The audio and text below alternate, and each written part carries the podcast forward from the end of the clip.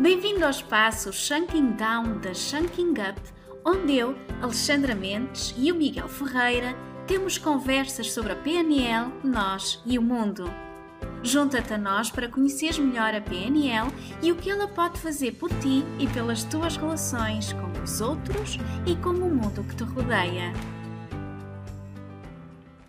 Olá, Miguel. Boa tarde. Boa tarde, Alexandra.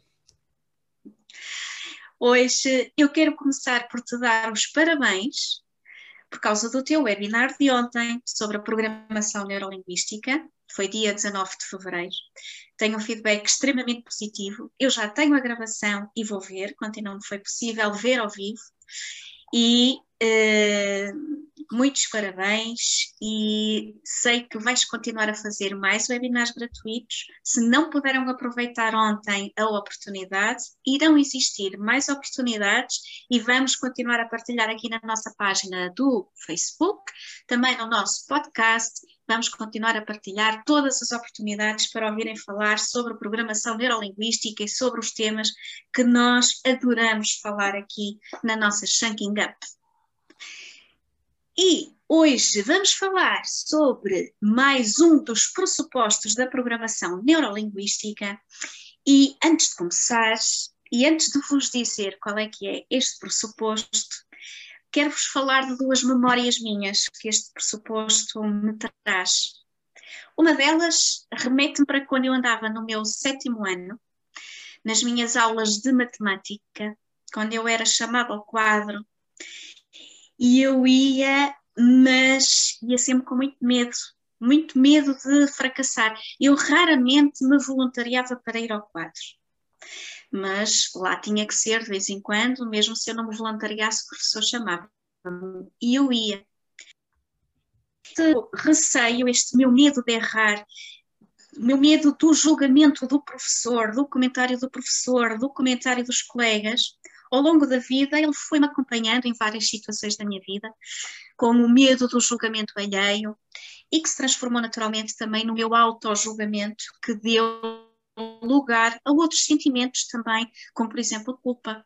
A culpa de não ter feito melhor, de não ter esforçado mais, uh, de não ter estudado mais, etc. Outra memória que eu quero partilhar convosco, bem mais recente, um, tem a ver com uh, um amigo meu, um grande amigo meu, que é da opinião que não existe presente. Só existe passado e existe futuro. Na perspectiva dele, esta, eu combati esta perspectiva durante muito tempo, porque para mim só existe, só existia o presente, o aqui e o agora. Mas na perspectiva dele, o agora já foi, foi um instante que acabou de passar, tornando-se passado, e eu estou constantemente a preparar aquilo que eu vou fazer de seguida. Isto também me faz lembrar o pressuposto de hoje, e eu recentemente consegui encaixar esta ideia do meu, do meu amigo.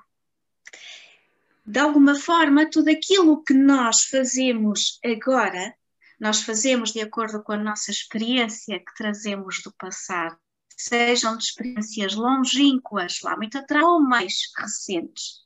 E também com vista a preparar os meus passos seguintes, sejam os meus próximos passos de segundos uh, daqui para a frente, ou minutos, ou de dias, ou de meses, ou de anos. O pressuposto de hoje diz que não há erro, apenas existe feedback. E eu gostava de ter conhecido este pressuposto e de ter aprendido esta filosofia de vida, porque eu acho que acabou por se transformar numa filosofia de vida. Gostava de ter uh, atrás no tempo, teria-me sido muito útil, porque eu acho que me teria permitido viver a vida com mais serenidade e ter-me ter, ter permitido aproveitar melhor todos os momentos da minha vida. E eu gostava de te perguntar, Miguel, se para ti este pressuposto que diz que não existe erro, apenas existe feedback, teve tão impacto, tanto impacto na vida como teve na minha, e de que forma é que aqui na programação neurolinguística nós ajudamos as pessoas a visualizarem um, um mundo onde o erro não existe. E passo a palavra. Obrigado, Alexandra. Claro que falar é fácil, não é? Falar é fácil na medida em que nós crescemos basicamente com essa ideia muito vingente no nosso ambiente, na nossa família, na escola, nos amigos, não é? E, e quando isso já existe nos nossos, então, desculpa lá, o erro existe, está errado. Estás errada, estás mal, fizeste tudo mal tudo errado. Ao fim de duas horas de fazer o teste, pá, está tudo errado. Yes. Significa que eu sou especialista em errar coisas, não é? É muito bom ser especialista em alguma coisa. De facto, pode ser um, um entrave enorme quando uh, evoluímos num sistema familiar e educativo onde, onde nos é incutido que está errado. Acredito que a intenção, uma vez mais, não seja má, é boa, significa que uh, não está certo. Aquilo que fizeste não está certo, não é assim. Ou não é ainda bem assim, está próximo, não é? Aquela coisa do quente frio, quando escondes uma coisa e que dizes está quente, quente, está frio, está frio, está frio acho que isso seria altamente pedagógico, quer nos nossos pais, quer na escola, ainda não está bem. Agora, estar a incutir e uh, implantar isso na ideia de um cérebro jovem que se vai tornar adulto, que depois chega lá à frente e tem receio das suas ações, das suas manifestações, das suas expressões, e que passa a viver muito em função do feedback que lhe é dado ou da reação dos outros, pode ser altamente limitador. Talvez seja das coisas mais limitadoras. Dentro dos medos psicológicos que nós temos, o medo de errar é daqueles que nos podem impedir de avançar na vida. Né? E como diz o ditado, quem não arrisca, não petisca. Não arrisco porquê? Porque já fiz, dei-me mal, deixei de fazer. Deixei de fazer, deixei de fazer. E então estou aqui meio preso a querer atingir objetivos, mas para fazer algo posso estar em risco de qualquer coisa. E qualquer coisa é o risco do erro. É? Claro que ninguém sai de casa desejoso para evitar os erros. Deixa-me lá ver se não cometo nenhum erro. Há pessoas que pensam assim, não é? E quanto mais se focam nesse aspecto do erro, mais o sentem antes dele acontecer. Isso leva-me a que eu não consiga ter alinhamento pessoal, a que eu não, não consiga ter uma direção e a capacidade de lidar com as circunstâncias, retificando o que é necessário até chegar ao ponto exato onde, onde quer chegar. É? Naturalmente que a descoberta que eu tive também, quando, quando me deparei com esse pressuposto, foi de uma clareza enorme, na medida em que, para já eu já, já justificava tudo o que fazia, mesmo que errasse, não era bem erro, eu fazia, tinha uma intenção boa, não é? Eu nunca erro, jamais me engano, como dizia um professor que eu tive. Uh, agora, a partir do princípio que o que existe é o resultado daquilo que eu estou a fazer, então deixa-me retificar o que estou a fazer para ter outro resultado, nomeadamente um aspecto que nós não nos damos conta todo dia. Uma coisa que eu estou a fazer todos os dias é pensar: será que eu estou a pensar sempre da melhor forma? Será que há uma forma boa de pensar ou uma forma errada de pensar? O que é que achas disto? Podemos saber de duas formas, na minha opinião. A forma como o meu pensamento me faz sentir e a forma como o meu pensamento me leva a agir. Se o meu pensamento me faz sentir bem do ponto de vista de um, eu vou fazer, independentemente do resultado, eu quero avançar, eu quero fazer, eu quero experimentar. O resultado final vai me ajudar a ser ainda melhor. Porque o que eu estava a dizer também é que é muito mais fácil não fazer nada. Já reparaste, quem não faz nada não erra nada, nunca erra. É espetacular fica ali no seu cantinho, protegido e nunca vai ter aquele dedo acusatório a dizer tu não fizeste bem. E como é que essa pessoa vai viver a vida? Não vive a vida, sobrevive a vida. Muito chato isso, então. É. Mesmo. Vou-te apresentar outro tipo de pessoas que eu conheço. É aquela pessoa que sai de casa de manhã, cujo objetivo é não errar absolutamente nada. Como é que achas que vai ser o dia desta pessoa? O que eu, o que eu estava a dizer sobre essas pessoas é que, uh, para já, eu já não, já não imagino uma vida assim, não é? Como é que, como é que seria viver assim?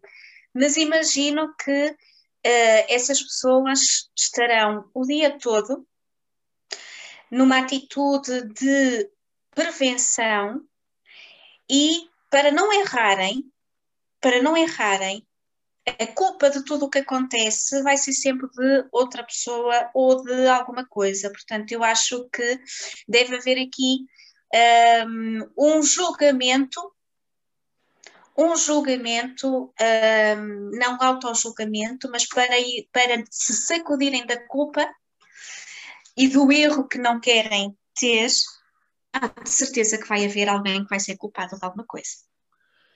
Que não elas, atenção. Também podemos encontrar pessoas dessas, nem sequer tinha pensado nessa. Uh, e há também aquela que sai de casa e cuja principal missão do dia é não terem ponta que lhe apontem e não errar nada, porque a culpa é dela. Ela assume sempre a culpa por si. Todos os, mal, os males do mundo são da minha responsabilidade. E esse nem sequer sacode o capote, não culpa ninguém. Como é que esta pessoa vive? Esmagada. Estamos a falar de casos psiquiátricos, praticamente. Pá. Casos neuróticos mesmo. Casos daquelas. Conheces aquelas pessoas que não saem de casa porque se tocarem na maçaneta apanham qualquer coisa e que depois vão tocar e. Conheces pessoas destas? Há não conheço, não, não, conheço, mas sei que existem e que já, já são alguns distúrbios psicológicos uh, mais, mais sérios, não é? Tipicamente estas pessoas foram submetidas a ambientes de casa muito autocríticos e muito exigentes. E assim construíram uma forma de estar no, na vida super protegida. E claro, estamos a falar agora do medo psicológico do, do erro, não é? Porque onde é que existe o erro? Existe na nossa cabeça. E quanto mais ele está implantado, mais eu vou vê-lo na atitude dos outros. À medida que começo a olhar para simplesmente para a ação e para o resultado da mesma, e começo a dissipar na minha perspectiva que os outros atuam porque certamente têm uma intenção válida e querem atingir algo, deixando de ser tão julgativo, tão crítico e passar a ser mais especulativo, mais contemplativo e até já agora para ajudar alguém a fazer aquilo que está a fazer, parece que eu desenvolvo em mim maior estado de espírito, de paz interior. Ao contrário, a vida é um stress tremendo e vai ser muito cansativo. E naturalmente, claro que se eu passo mais tempo a procurar evitar o erro, então provavelmente eu vou evitar muitos erros ou muitas críticas. Só que o desgaste que isso me traz e a falta de resultado que daí advém pode ser muito grande. Ou não, porque há profissões, Alexandra, há profissões, há funções cujo principal papel que a pessoa tem é identificar os padrões de qualidade, é identificar o tráfico aéreo dos aviões, não é? para que não bata em nada, não é? Colmatar as falhas que está aqui. E isso é fantástico, e estas pessoas que são mais propensas a detectar os erros são as pessoas indicadas para fazer isso. Até essas são muito válidas. A questão é como é que elas se sentem. Sabes que eu, eu durante um período da, da minha vida, eu sentia-me um bocado limitada precisamente pelo medo do, de errar um, e sentia que arriscava pouco. E eu um, encontrei uma altura, ocasionalmente, uma frase que eu guardei para mim e que levei para o resto da minha vida, Eu não faço ideia qual é o autor, mas a frase dizia que pior do que uh, não, não ter conseguido é nunca ter tentado. Portanto, a sensação que fica de não fazer, de não tentar, porque tive medo, é efetivamente uma sensação terrível também. Portanto, isso ajudou-me aos poucos também a querer arriscar mais, a ter mais coragem, mais força para avançar. Claro que depois, agora com esta viagem da programação neurolinguística, tudo isto se tornou uma coisa um pouco mais fluida, apesar de ainda, de ainda ter muito caminho para fazer. Tenho essa, tenho essa plena consciência, não é? Mas, eh, mas de facto tem sido uh, um caminho extraordinário. Além desta frase que eu trouxe comigo ao longo da minha vida, que pior do que não ter conseguido é nunca ter tentado, há outras, outras coisas que me têm ajudado, eh, nomeadamente aqui técnicas eh, do mindfulness e que estão muito ligadas também com a programação neurolinguística, que é o não julgamento e a mente de principiante. E a mente de principiante tem muito a ver com aquilo que estavas a, a dizer, de ter uma atitude mais contemplativa, que é conseguirmos olhar para as coisas e para as pessoas e para os seus comportamentos como se fosse a primeira vez e com uma atitude de investigadores, de tentar perceber e não julgar. Um, e esta mente principiante acho que também tem sido extremamente útil para mim e o não julgamento, que em primeiro lugar tem que ser por um não auto-julgamento. E a partir do momento em que nós conseguimos olhar para nós sem essa atitude julgativa e com esta mente de principiante, porque é que isto, porque é que eu estou a fazer assim, né? Deixa-me investigar, deixa-me perceber, em vez de me culpar logo, e deixa-me aprender com esta experiência. A partir do momento em que nós conseguimos fazer isto conosco, torna-se muito mais fácil também fazer com os outros. Embora, embora aquilo que te vai ajudar a progredir na vida seja a tua autocrítica e a crítica em relação às coisas que estão à volta para melhorar. Não é lá muito bom, é estar a fazer julgamento às pessoas em si, porque elas fazem o melhor que sabem a cada momento, dadas as escolhas e os recursos que têm. E tu, se souberes fazer melhor, faz tu melhor, não critiques. Obrigado, Alexandra. Espetacular. Boa lição. Obrigada. Tens alguma formação para apresentar? Algum webinar? Vamos ter eh, já no início de março como mediar conflitos com o nosso Miguel Coelho. Vai ser uma estreia em grande, uma técnica de programação neurolinguística que nos vai ensinar a diferença e o que é que é fundamental para olhar para estas questões. Vamos ter também com a nossa querida amiga Carla Afonso um aprofundamento sobre as crenças e os resultados. Quais são as crenças que me ajudam a ter melhores resultados e quais são aquelas que me podem impedir, que podem de alguma forma estar enraizados. Aliás, o tema de hoje era esse mesmo: errar. errar. O medo de errar é uma crença, não é? E vão surgir mais surpresas para o mês de março que ainda não foram lançadas, mas estão a ser, uh, estão em banho-maria. Além disso, as nossas formações online, 100% online, auto-coaching, neste caso o curso de coaching, o PNL básico, 12 horas, linguagem corporal e inteligência emocional. Miguel, muito obrigada. Um beijinho, bom fim de semana e até ao próximo episódio. Beijinho, Alexandra. Tchau.